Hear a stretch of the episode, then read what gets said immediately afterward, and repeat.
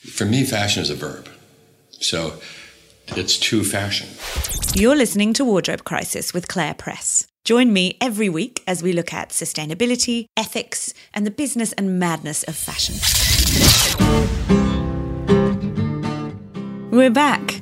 And this show and the one that follows next week, I think they're the most incredible that I've ever recorded. I mean, I just cannot wait to share these with you. Okay, how can a jewellery brand make post conflict land safe for the people who live there? Is that even possible? It sounds pretty crazy to be talking about war and bombs, even in the same sentence as fashion and jewellery. But that's exactly what Article 22, a New York based jewellery brand and social enterprise that's handmade in Laos, seeks to do. They upcycle shrapnel and scrap metal from the Vietnam War into their jewellery, and they called their first collection Peace Bomb. The name Article 22 comes from the UN Universal Declaration of Human Rights. It's that bit that says economic, social, and cultural rights are indispensable for human dignity. Now, for every jewellery piece they make, Article 22 donates to MAG, the Mines Advisory Group. It's an NGO that's on the ground clearing undetonated bombs so that families can finally live and farm in peace. Last year, Article 22's founders, Elizabeth Suda and Camille Hautefort, invited me to Laos to see for myself how it all works. Before we get into it, I've got two quotes to play you. This one is what Elizabeth said when I asked them how they work with their artisan partners in Laos, and I think it's good to hear it up front. It's truly a, a partnership. We couldn't do what we do without their commitment and dedication and their innovation. And it would be much harder for them to reach the global market without Article 22 as a partner. And the fact is, it's a mutually beneficial relationship. There is shared value, there is shared impact, there's respect that goes both ways. And ultimately, it is a business opportunity to create solutions that are scalable and self sustaining. And it is to everyone's advantage to try to solve a problem through business. In this case, the problem is working with people who don't have access to a larger market, bringing them design innovations, connection, and storytelling, and then taking that extra step through each piece that we sell to donate to Mines Advisory Group to clear unexploded bombs from the land. And they are still farmers and they are mothers and fathers and they're able to be both of those things as well as artisans because they're working within their own gardens and their own communities and the pieces that they make are actually helping to clear their very own land and the land of their neighbors in the province. And that's powerful. They're agents of change. They are not recipients of charity. They are part of a self sustaining, economically viable business model. And design has always been intended in one way or another to solve problems. Yes, we think of it as often about decoration and ornament.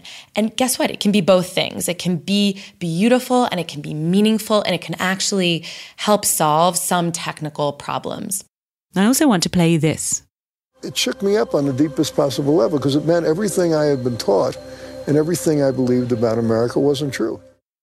That's the words of the late Fred Branfman, who died in 2014. Fred was a New Yorker. He went to Laos in 1967 as an aid worker.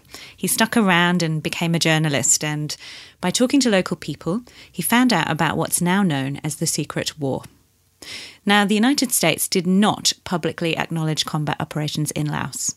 And yet they dropped more than 2 million tons of bombs on the country during the height of the Vietnam War. That is more than they dropped on Germany and Japan in World War II. In 1971, Branfman testified to Congress about the bombing campaign, but the then American ambassador to Laos, this guy's name was William H. Sullivan, tried to make it go away, and it took another 45 years for an official acknowledgement. What follows is the reportage that we made in Laos.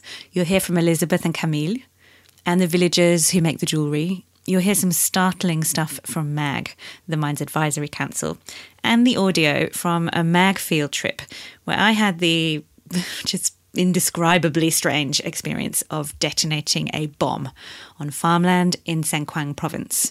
I mean, it's just absolutely insane. I found out afterwards it was also very rare They don't just let any old journalist detonate bombs out there. But thanks to the long relationship that Article 22 has working with MAG, it was felt that this was a real opportunity for me to tell you guys about the ongoing situation there. It's really, I mean, wait till you hear it. It's crazy. Anyway.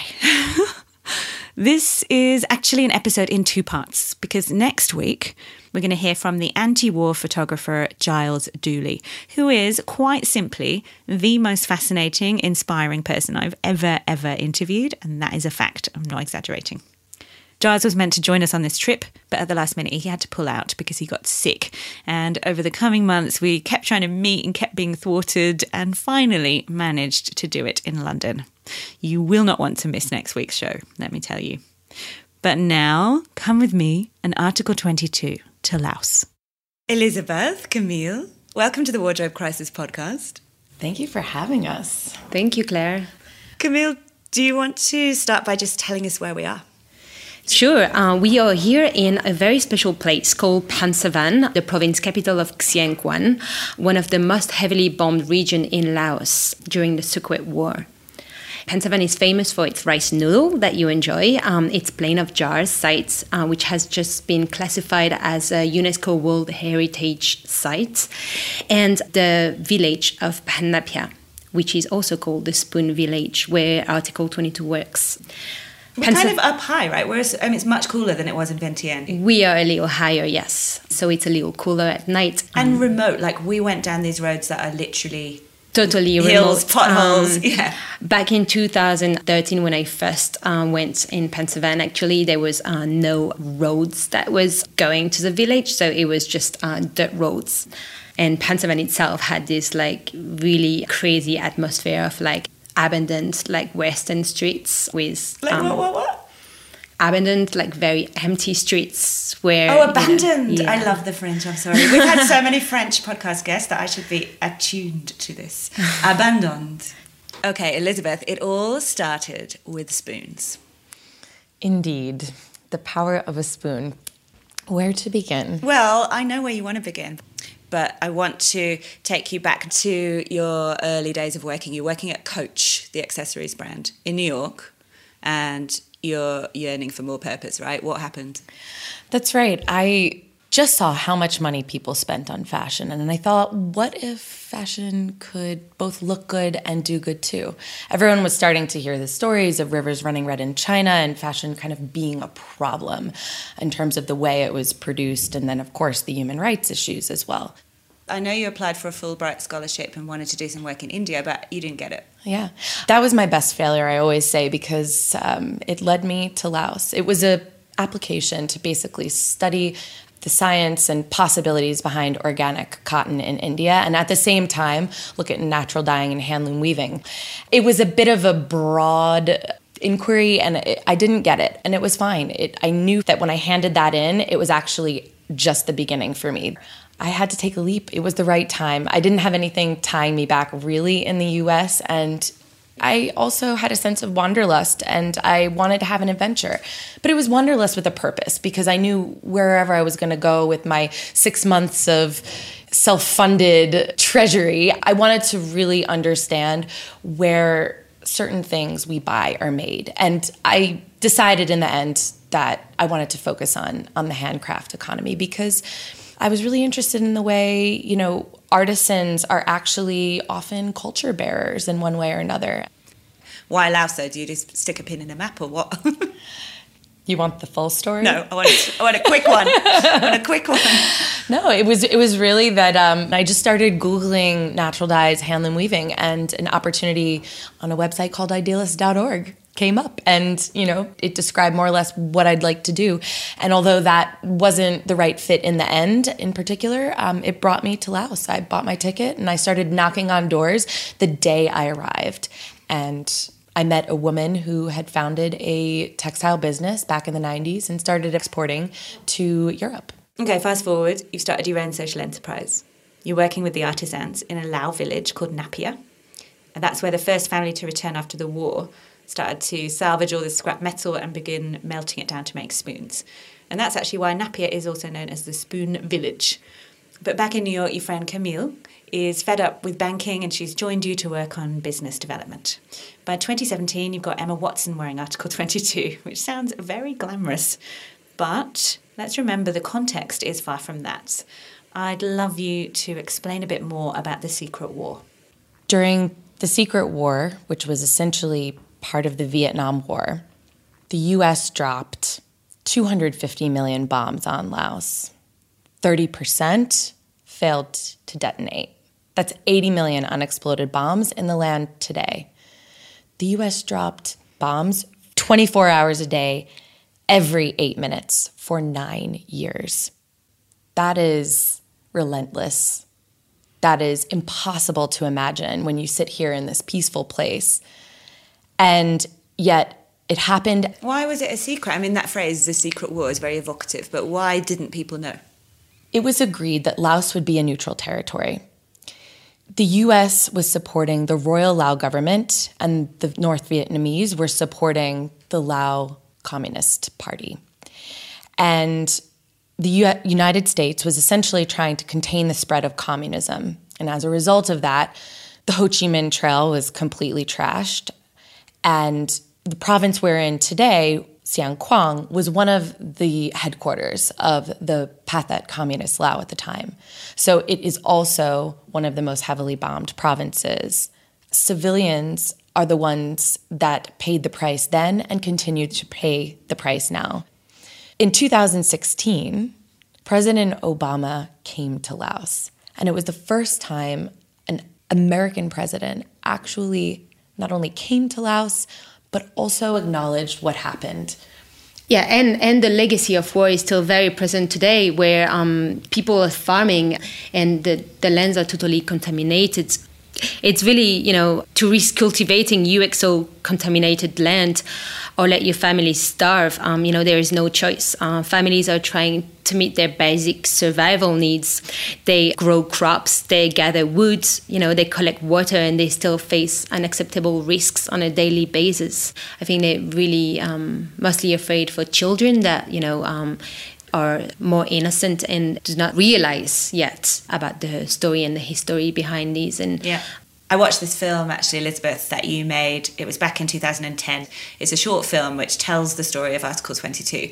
But there was a line in it that has stuck with me. It's from a writer called Fred Branfman, mentioned before. He says in your film, and I wrote it down. Here's the quote Learning this shook me up on the deepest possible level because it meant that everything I had been taught and everything I believed about America wasn't true. Did you feel like that? It's a powerful statement, and it's, I did feel that way when I came here. Not everything, but Fred's statement really resonates because you realize that history is often written by the victors.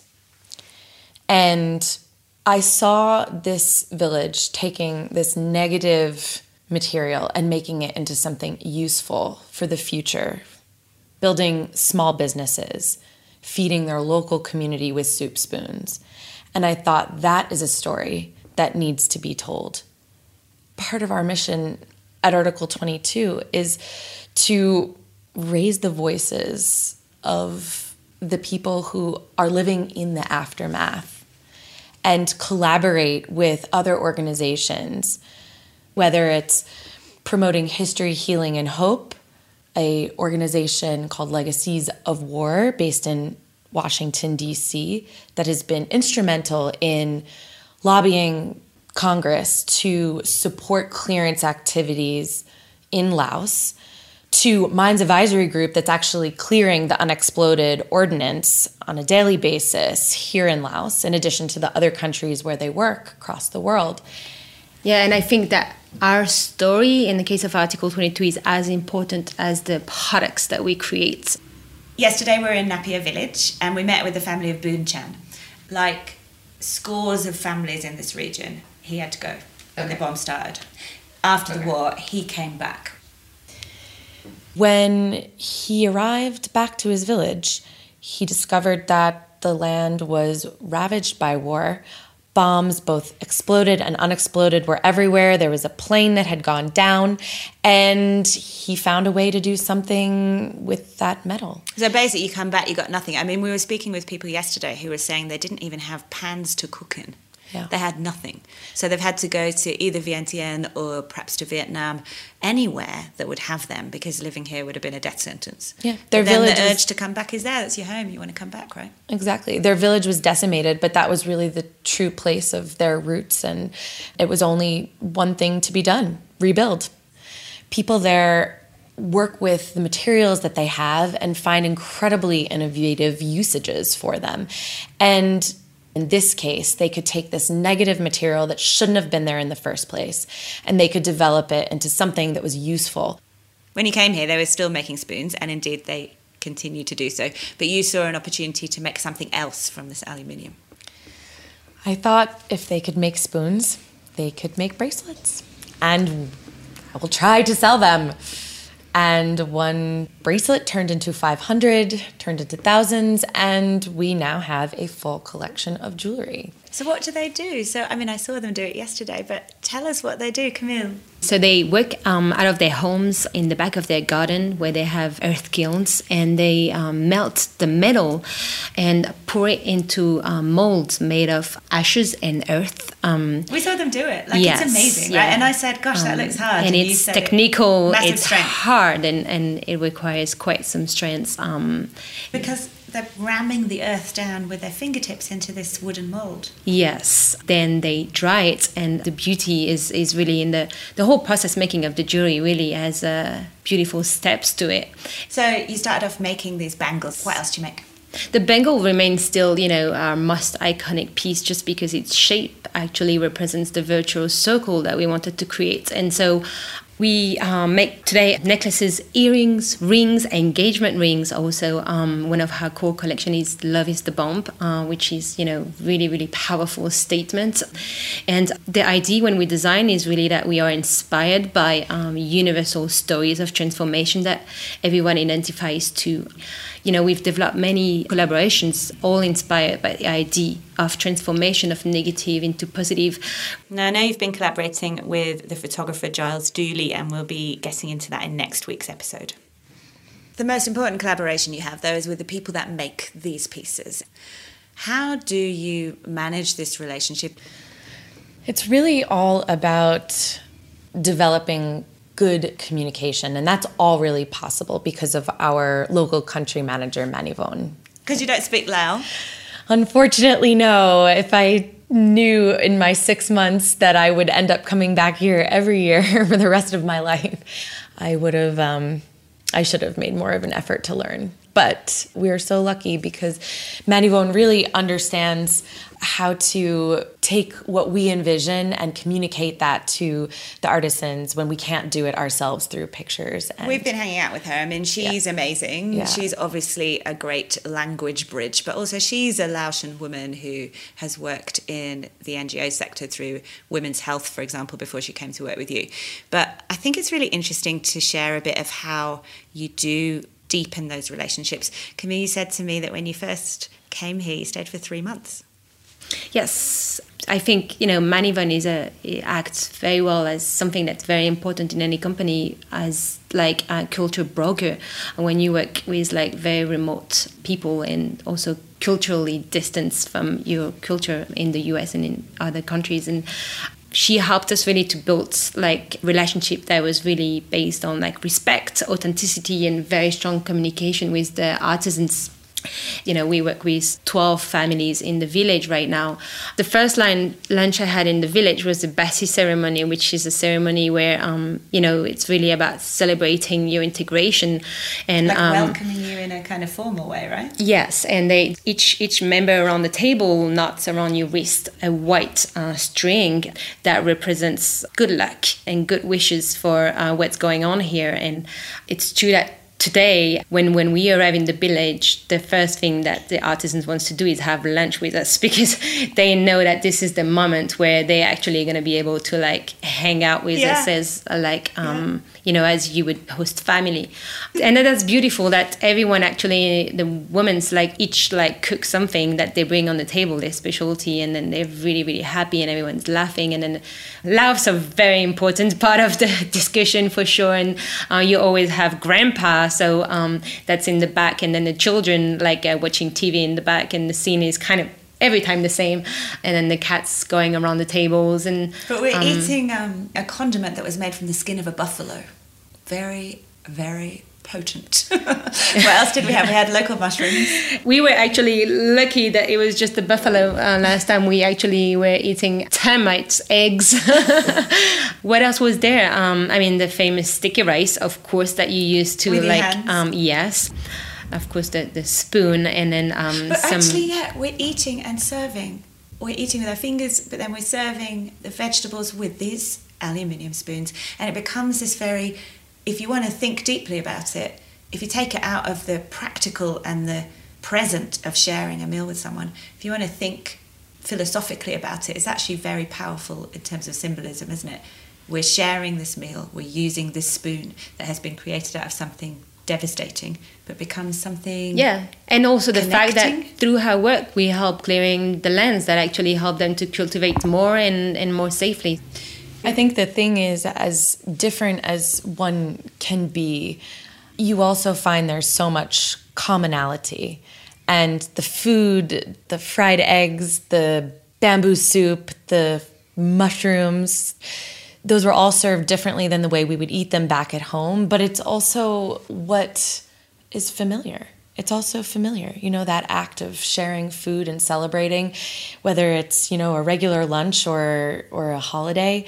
It's what we do everywhere across the world to come together. And the spoon and the jewelry has now traveled the world. We sell in over 40 countries. And somehow it is this sort of uniting story Boon Chan was the first person here to turn the physical waste generated by war, scrap metal, into goods the local people could sell. The year was 1975, and the product was spoons, made from melted down aluminium reclaimed from bomb casings and crashed jet plane parts. Today, as you've heard, the family and their neighbours use the very same process to make jewellery for Article 22. The metal from the war is still in abundance in these hills. And Boon Chan still lives in Napia village, and I got to talk to him. Manavan acts as translator. Uh, the beginning he start to make spoon that he he saw the army Lao army who start to make and then he learned from them. And then he said that actually the first time they start to make 12 spoon to put aluminum one time for 12 spoon but actually it's not work like that. You have to make one by one he said. He learned from army. he born at Ban Napia หนีไปเวียงไม่หรอ everybody went to Vientiane เออกลับมาก็มีความยุ่งยากเลยเศรษฐกิจบ่เพียงพอ very very difficult life here he have to start everything and what he found that he learned this from the army so he looking for the metal and do and this is what how he start to have the income to the his family โอ้มาบ้านนี้ก็มีนะสาวห้าหลังคาเรือนในเพียงก็สี่ he said uh, it's about uh, 60 family coming back yeah and then he become the first of the village head of the village here and peop- other family come to uh, learn from him to make the spoon อืมก็เห็นดีแล้วลูกหลานนี่นะเอาสอนให้เป็นแล้ว so he's very proud to see uh, his young generation to have a new life and everybody now can have a more uh, design and they can do their new idea it's not only the spoon so he's very happy and proud ชื่อนางลาดวงใจ her name is La Duang Jai แต่ก่อนบ่ได้เฮ็ดอลูมิเนียมนี่เนาะ ค่อนข้างว่าอันชีวิตเฮาก็อันบ่ จะยุ่งยากหน่อยนึง Uh, เนาะ before uh, have this job, uh, life is more difficult, and uh, after this they have this um, aluminium job coming, then life income is better. She said she still uh, until now she still worried where where the village she stay also where she working from the rice field because the they didn't clean on the land yet where the she stay right now the whole family is not 100% yet to be sure from the bomb Does she know people who have been injured? ฮู้มีอันลูกชายเฮานี่กระถือเด้อันลูกชายกกเฮาอยู่เฮือนนี่แล้วก็อัน so of course she know because one of the injured peop- um, the person is her son the first son at that time is six years old and is injured from the uh, in the s- อยู่โรงเรียนบ่ uh, in the school so he f- he play and he found the back of the of the other side of the school so he play and he he throw so and then มีหยังได้เห็นมือเพิ่นนั้นบ่ ถือนี่มือผู้ถือถือนี่ถือทองปาดปาดทองได้หยิบอันเจ็ดอัน เจ็ดบันอันต่อใส่อันนั้นหยิบ is accident come to the the his tummy so they have to operate yeah and uh, and the the head so แล้วก็อันลูกพี่อายหันผู้ลินนำมันตาย and he- her cousin the son of her brother is dead immediately at that time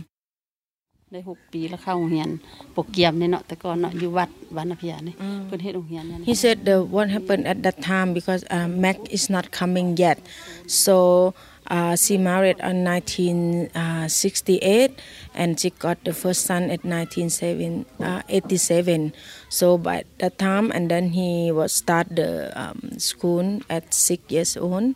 So the happen is near the temple in her village. That, and and after lunch they, they go back to the school and then they saw this and they play. So that at that time is not no well for the kid and for them also is really not many people come to promote how dangerous of that. เดี๋ยวนี้ทุกอย่างใครขึ้นได้เนาะทุกอย่างดีขึ้นทุกอย่างดีขึ้น yeah now life getting better. Mag or Mines Advisory Group is an NGO that finds and destroys landmines, cluster munitions, and unexploded bombs in places affected by conflict. Since 1989, they've helped over 18 million people in 68 countries. Now, this is the 25th year that MAG has been working in Laos to help clear the bombs and to educate communities about their danger. And just to note, it's not landmines we're talking about in Laos, and that will be explained a little bit later on. So far, MAG has surveyed more than 385 square kilometres of land here and confirmed it as contaminated. And they've found and destroyed over 257,000 unexploded bombs. I always think it's kind of hard to visualize numbers like that, but when you hear something human, something smaller scale, you really get it. In 2008, MAG cleared the land in and around a primary school in Xieng Khouang province where we are. They found the head of a missile, three unexploded bombs, and a rocket in the playground, as well as over 400 bombs in the forest behind the school. I mean, just hideous, right? This is Manisia. She's a boss lady. She's MAG's most senior national staff member in Laos. She manages more than 200 people, and lots of them are young women. They're all highly trained. And some of them go out into the field in the last stage of the clearance process, so after the technical survey has happened. They know exactly where the bombs are, and under controlled circumstances, MAG blows them up. Hello, my name is Manisia Tor. What do you do here at MAG? Could you describe your job for us? So, my position is Provincial Operations Manager in Maxing Quang. You're the boss. Uh, kind bit of boss. You're the woman boss. Yes. This is good. Thank you. But what does that mean? So, in my responsibility, so I respond for 17 teams. It's a bit different from technical survey. For technical survey, we just clear only uh, 50%, but AC clearance, I mean, so we clear 100% of lands. So- so we can hand over that land to the owner. people in the village that can use their land safe. When they work in the farm, they feel like concerned, scared about bombies, especially. I'm going to interrupt for a moment just to let you hear from MAG's technical field manager, Pepper, about this. It really makes it chillingly clear what Minicia means when she says bombies. They're also called bomblets. But don't think that they're friendly. About the size of a tennis ball, they're released en masse from cluster bombs. When you talk about bombies, what do you mean? Uh, bomb is, is uh, cluster ammunition, uh, which comes from aircraft bombs. And they they are not all little ones. Yeah, little ones, as a, say the size of a pitong ball. And in one aircraft bomb, depend how big it's that it can be 400 bombs, 700 bombs, 600 bombs, and they are made in purpose not 100% to explode. Why? There's roughly 80% is programmed to go off. Another 20% to stay there when uh, enemy, if may I say the enemy, when they are running away, changing their location, to be surprised and have another accident. That's a design. It is. God. Yeah. You said to me before that kids play petanque. Especially kids, because at uh, BLU size, it's the same size of uh, this uh, metal balls. And it's very popular. Uh, pitong in here is very popular in Laos, especially in rural areas, because after work is nothing to do, no other activities. You think it's a ball? It's a game. Yes, and they try to play exactly as it a pitong. against another ball. Oh and my e- god! exactly because it's other ball, they're metal one. When they hit each other, goes off. And when, Has this happened? oh, it did happen, not once, but quite a lot. Does everybody here know somebody who has had an accident or who has been affected? We can say yes because in Xieng Khouang, every year we still heard that people get killed or injured for UXO quite often. It's terrible. Yes, it's quite terrible. That's why MAG need to work in Xieng Khouang, try to help people. Now it's rainy season. It makes your life more difficult to do this work, yeah? Yes, because now it's uh, rainy season. Now we cannot work in paddy field. We just work like grassing land and forest. It's quite difficult because we need to cut vegetation first. And another challenging is maybe you will heard about kind of leeches. Leeches? Yes. Oh, in the Maybe forest because it's wet. Beam, insect, everything is quite difficult for this season as well. I didn't even think of that. so it's hard for everything. It's dangerous for the bombs, but it's also wet and Yes. leeches.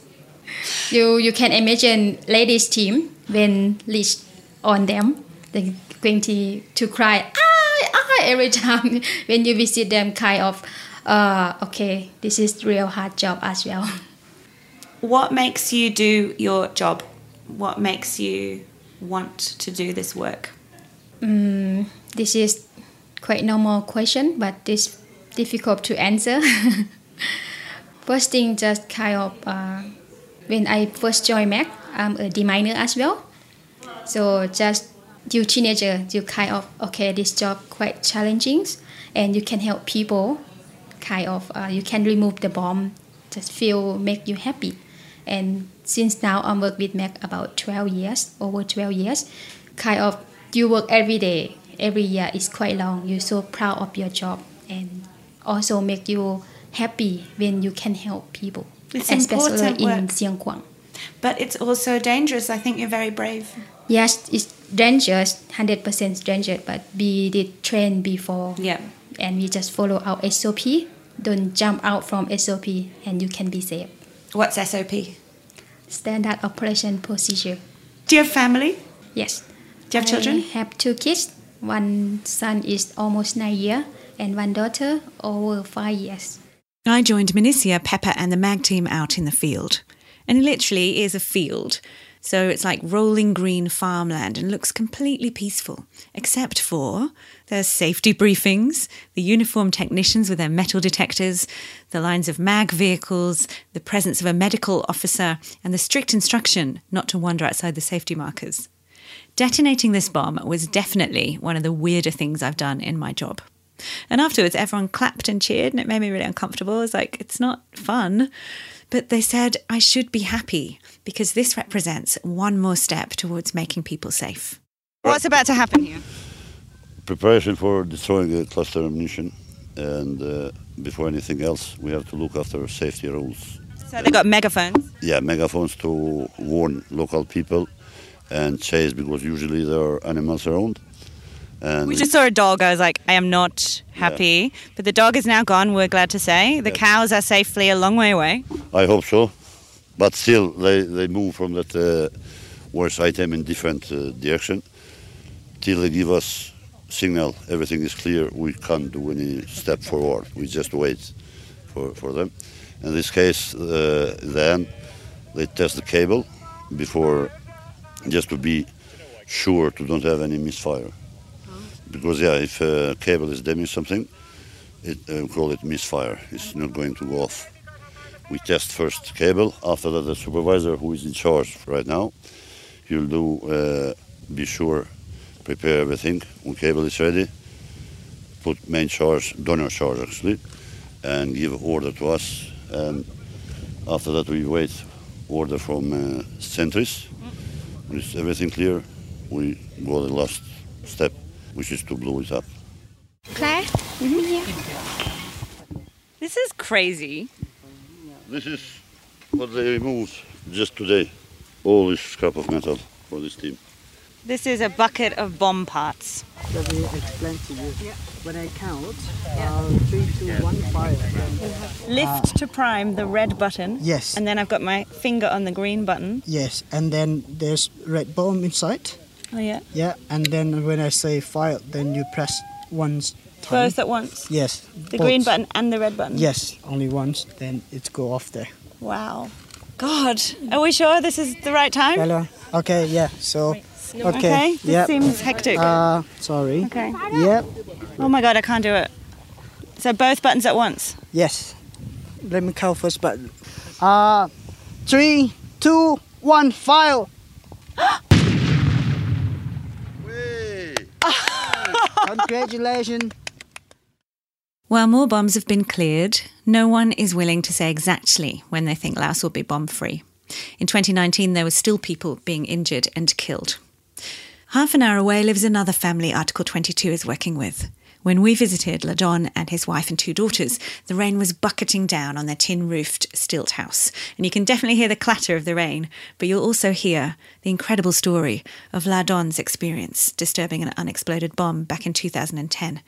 It injured his eyes and his hands very badly, his kids were just two and 11 months at the time. Again, it's Manavan translating. No, เกี่ยวกับอุบัติเหตุนี่ก็รู้สึกเสียใจแล้วนะเฮ็ดให้พิการเด้มันบ่นั้นเสียใจหลาย And so um, your eyes were injured. ตาเจ้าพิการทั้งสองเลยเนาะตาพิการเลยเนาะ yes ตาพิการก็ทั้งสองแล้วก็มือนำเนาะทั้งข้อแขนเบนขวาก็ถูกเบิดเที่ยวในเอิกนี่ก็ถูก is almost let's say whole body You were working as a builder as well as farming, is that right?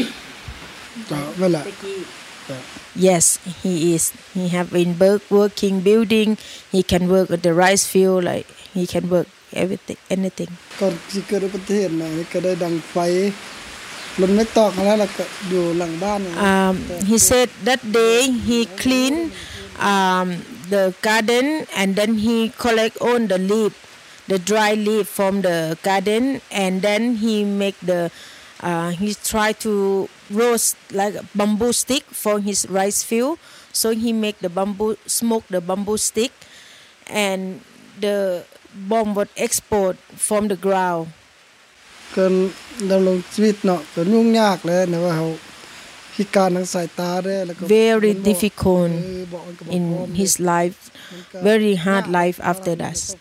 He said he had to be strong with his children. Was it MAG that helped you with the operation on your eyes?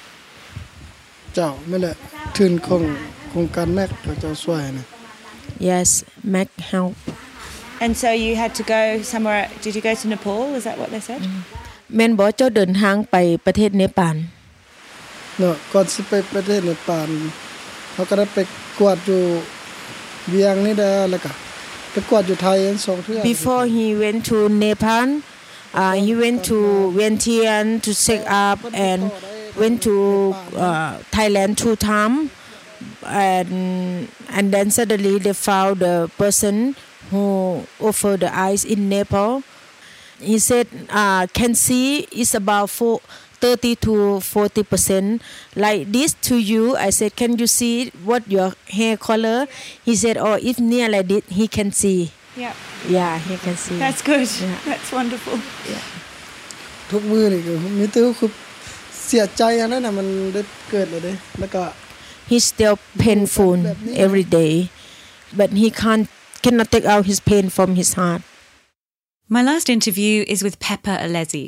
He's one of MAG's supervisors, and he's been clearing mines and unexploded bombs for the last two decades in war zones and places riven by conflict.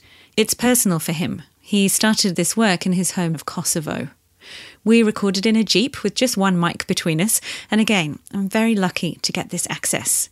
We do mention funding, and if you want to read around it, after Obama's visit in 2016, the US committed $90 million over three years to help Laos clear unexploded ordnance. In MAG's case, they do receive some funding from the US State Department's Office of Weapons Removal and Abatement.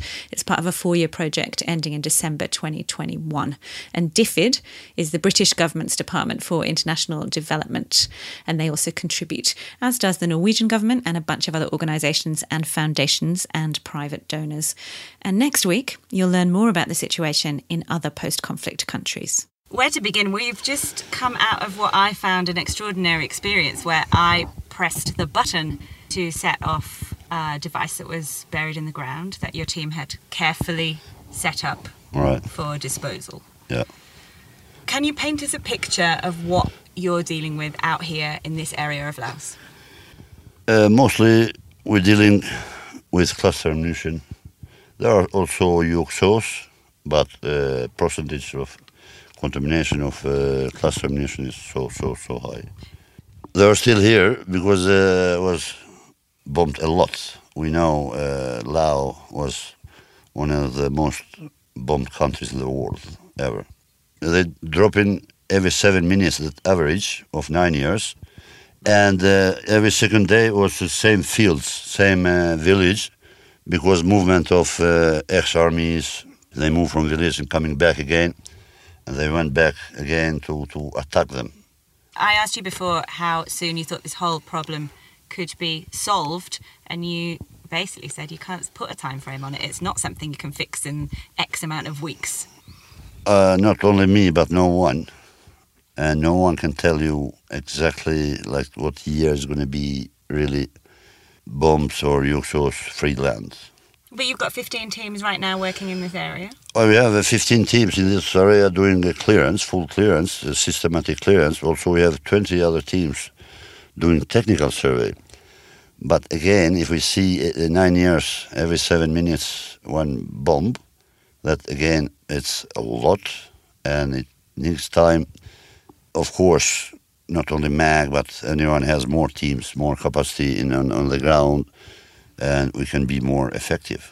Just quickly, explain to us what MAG does. MAG 2019 is 25th anniversary in Laos, and we did clear billions of square meters, millions of uh, bombs, and UXOs. We do non-technical survey, which uh, one, we were very concentrated on uh, RE, risk education, to try to explain people, like especially with kids, in schools, hospitals, and temples where they go for praying and so, and uh, did help to people to understand how dangerous are those items. In the past, as we know, I was not here forever, but uh, was a lot of more accidents, lot more. There's no landmines here, right? No, it's not. So far, MAG for 25 years, there's no landmines. And if may I say, it's kind of more lucky for Lao people because they are also could be more dangerous. More, they are more sensitive, as it is case in uh, Cambodia or Vietnam. They have all cluster munition. They have landmines, but not luckily not in uh, in Lao. You step on a landmine, you step off it, it explodes. it explodes. Me and colleagues, we always were against movies, Hollywood movies, when they show how people step on the mine, and after that somebody goes with knife or something else. That is really dangerous for ordinary people to watch these movies. And in this case, I would like to get opportunity uh, yourself and other people to share with ordinary people in uh, post-conflict countries to be careful because that is not going to happen. Even uh, less than a second, as someone step on a anti-personnel mine, especially, it goes off. Forget movies; it's just movies to make people to watch them, but has nothing to do with uh, reality. But here there are bombs and parts of bombs that have been buried for decades under the farmland that we're sitting here in a field looking at beautiful rolling green hills that Yeah. look so benign, they look safe, they look gorgeous. But underneath there is this threat. I asked you before, how do people actually come to harm from these things because they're buried? And you said to me, because farmers, most of them, they are very poor, and that sometimes they are even poor. They know dangers can be everywhere, but because no other other uh, sources to support their families, and they are pushed to face off with risk with as real. use the land or don't. Yes, and they had uh, accidents, a lot of people in the past, but they never stop because this uh, the land in here is the source of living. When they are digging, uh, like especially paddy fields, they have to work, and they in, in the past without risk education they didn't know what's this. That was even more dangerous when they took items, go back home, and item went off as far they reached at home and was more victims than uh, one. People have also collected these things because there's a market for them. I'm imagining that tourists come and some tourists come and actually want to buy this stuff. it's very common, uh, not kids, but parents use their kids to go and uh, hunt for bombs. Like treasure hunt for not treasure. exactly. And because some not responsible people buying from, uh, again, from poor people, and they're ready to do everything to get some money. Kind of souvenir. And yeah, we try again with our uh, risk education to go everywhere, all around and explain ordinary people. But again, we can't be all the time everywhere. Risk education is really helpful. Need to be not only once, but to go often uh, because sometimes not everybody is around and depend how people share information. But to me, sometimes the best risk education is to people when we start work on the ground and do demolition because people they hear something is there. And you can see reaction uh, and people start to bring more information to us. Oh i saw there yesterday and my kids they saw something we don't know. And we react not only teams but uh, also 24 7 our uh, phone numbers are day night ready to accept information from ordinary people and we do react as soon as possible Who funds this? we have funds from uh, State Department, US, till late, which is stopped uh, from uh, Norway, from Finland. Now we have from uh, DFID uh, so far, but donors can change. In the past, we had uh, also from Germany, from different countries. Can we finish up by me asking you why you ended up here? Because before you told me that you'd worked in Iraq, you've worked in what was Yugoslavia. I, I first my first experience on clearance was in my home country because Kosovo uh, was in the war in '99, and immediately after war in '99 I started to open uh, channels and access for refugees to come back home, and with a couple of my friends did work without real equipment. But after that, we got real support. Was amazing. Uh, many organizations came in my country, and my decision after that, I saw how helpful is this job. And from '99, I'm in different countries like uh, DRC, Democratic Republic of Congo, Afghanistan, Iraq, Syria, Laos, the latest one, and I don't know what's next. Without wanting to get too political, these wars keep happening, these devices keep being dropped, and innocent people keep having to deal with it in post conflict zones. What has to happen to change this story? I just. Well, it's a good question. I know answer is real, but people don't uh, respect it because they can stop it just just like that. But the, Governments the, can the stop it. politicians, they always spend a lot of money, have different meetings, different decisions. We have to stop. But as soon as meetings finish, they never change. So how do you stay positive in the work that you do? Because you're changing it every day, I guess. Uh, I stay positive because, uh, as I said, my hometown, I try to save my children actually. At the time I had two, now I have three, and my neighbors, and anywhere where it's need to go post conflict, doesn't matter how dangerous, I'll go there because I know how much it's going to be helpful for local ordinary people. To support Article 22, go to article22.com. To find out more about MAG, go to maginternational.org. And thank you for joining us on this incredible journey. I'll see you next week for part two with Giles Duley. Hard. My parents feel that this is a waste of time. I tell them go away 'cause everything is just fine. My friends feel that I'm and you. I tell them all that they are wrong because I love you. Thank you for listening to Wardrobe Crisis. To learn more about our guests and the issues that we've spoken about today, hop on over to my website, which is clairepress.com forward slash podcast. You can get in touch there, and I really hope you will. I'd love to hear from you. And you can also find links to my social media. And finally, if you're enjoying the show, please head over to iTunes and subscribe. You know what they say first in, best dressed. Subscribers are first to find out when there's a new episode, and it also helps other people discover Wardrobe Crisis. So I'd love your help with that because the more people who switch on to ethical fashion, the better. Music is by Montaigne. She recorded this special acoustic version of Because I Love You, which is from her Glorious Heights album, especially for Wardrobe Crisis. How good is that? Thank you, Montaigne.